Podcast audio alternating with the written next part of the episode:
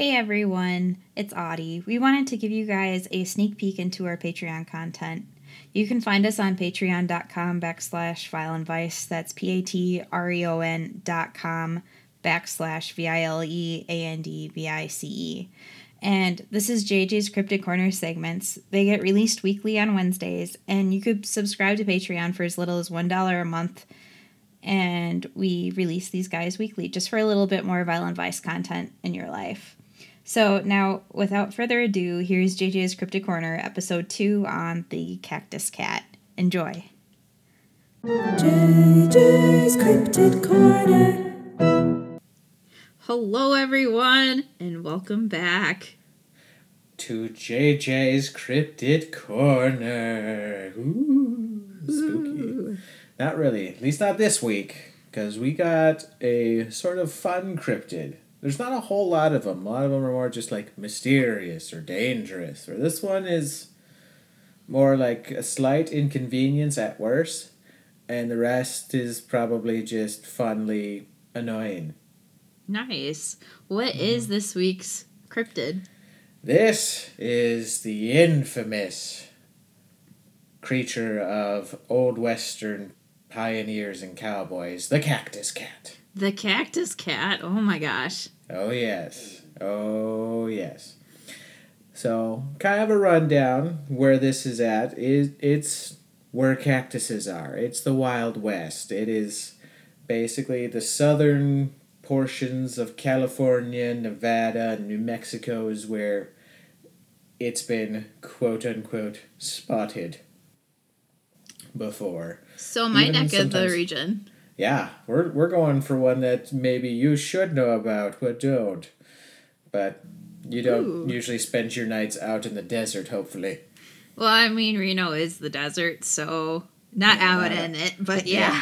Yeah, because yeah, it's cold and weird. Mm-hmm. So basically, a rundown of what it looks like. It is if you combined a cactus with a bobcat. Okay. And that's basically the description. It, the more distinguishing features is just like, it's, it's still like very cat-shaped. Its fur is just very like thorn-like or have many pins in it, quills possibly. It's that's where it's cactusy. It also greenish in color. And its tail has branch-like barb stuff that comes off of it. So that, it like... They look like a spiky cat with a tail that's more of a cactus than the rest of its body. So basically, Winky, after he got back from his three-day escapade and was covered in swamp juice and, like, gunk mm-hmm. and all that stuff.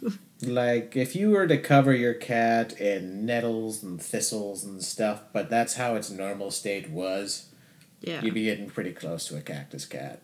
Gotcha.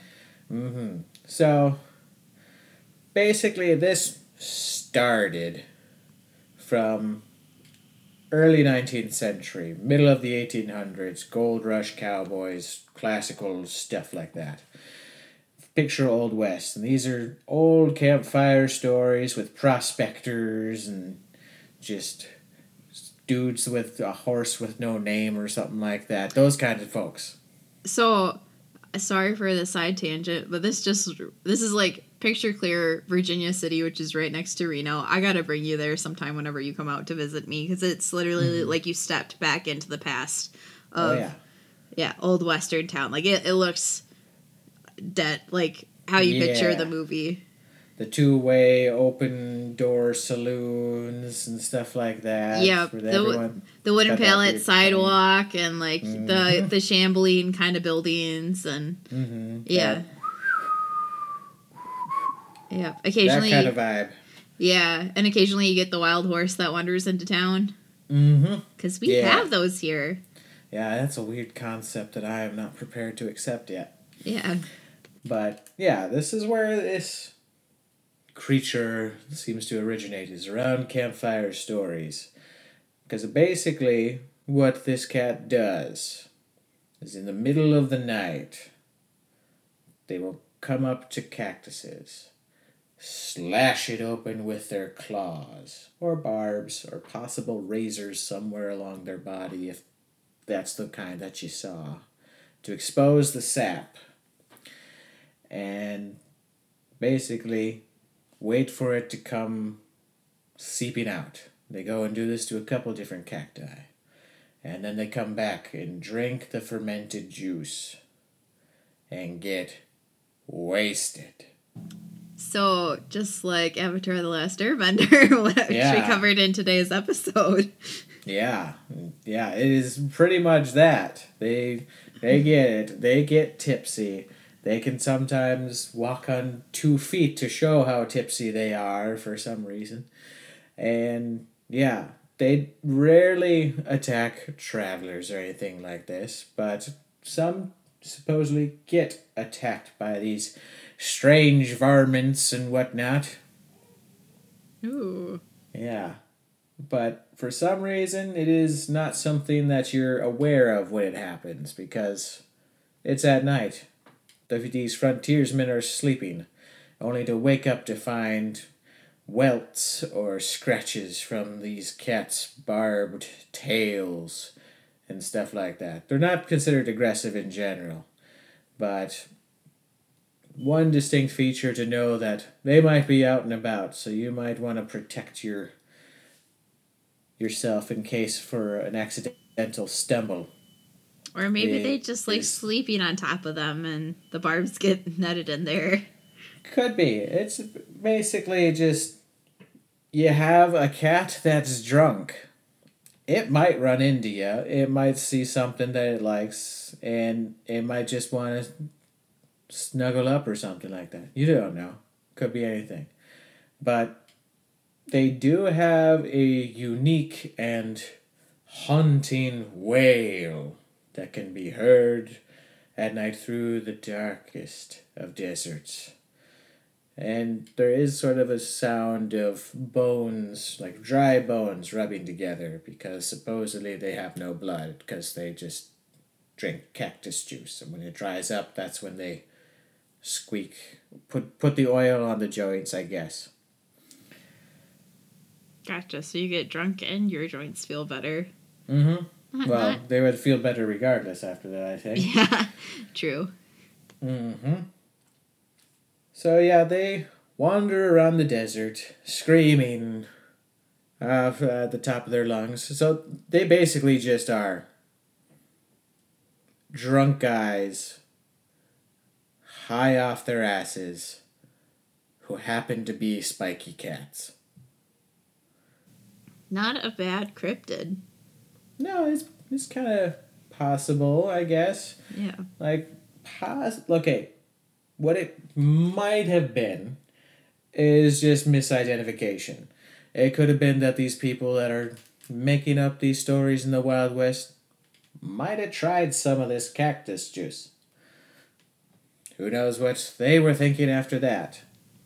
Yeah. Or it's just they might have seen it and been crazy from the heat or something, and really it was just a bobcat or a mountain lion.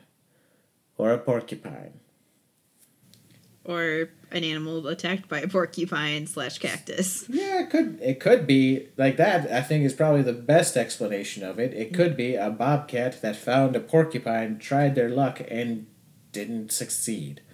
And just walking away, and so you see all these spikes coming off of a cat. Yeah. Straight up.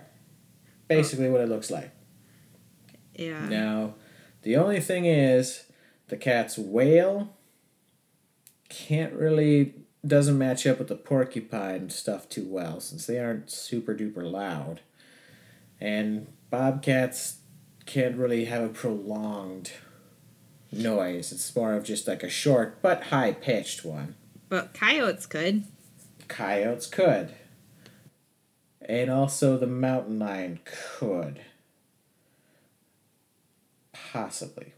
So, it's probably just a combination of just in unfamiliarity of desert life by people who are just scared of the dark or looking to pass the time yeah. or drink some cactus juice. Yeah. Mm. Or similar circumstance to what you said before about the people drawing giraffes or based off a description and not knowing what they look like. Mm-hmm. Could be. Yeah. All that stuff. But yeah, they aren't known to be very big. They're just party cats. Party they're, cactus cats. Yeah, they're wandering around, getting getting stoned or high or whatever, and maybe looking for a snuggle buddy. That's the cactus cat. Not a bad cryptid. No. I mean, they do have some appearances in pop culture stuff. I don't know if you remember, like, I don't think this was a very popular show, but it was still like a Cartoon Network one when we were growing up. Mm-hmm. It was like right at the end of us watching that. There's a show called The Secret Saturdays, which is essentially a crime-fighting family that worked with cryptids. I don't remember that. I remember like Codename Kids Next Door and like Samurai mm-hmm. Jack and all that stuff, but I don't. It was it was like Secret that Saturdays. Bunch of stuff right after that, and I think like the family pet was a giant cat, that was a cactus cat. Oh, okay. So, I remember the giant, giant cat. Giant spiky green cat. Okay. You're ringing a few bells here. Like, I wouldn't say it was, like, bigger than a panther or anything. It was just, like...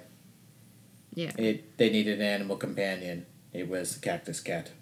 Yeah. Mm-hmm. I love when cats show up in, like, floor, folklore, like, Gryla's Christmas cat, the giant cat. Yeah. Yeah, that yeah. one, I've... They just have interesting roles. They do. I wish I knew more about, I think it's Freya's chariot being pulled by two giant cats.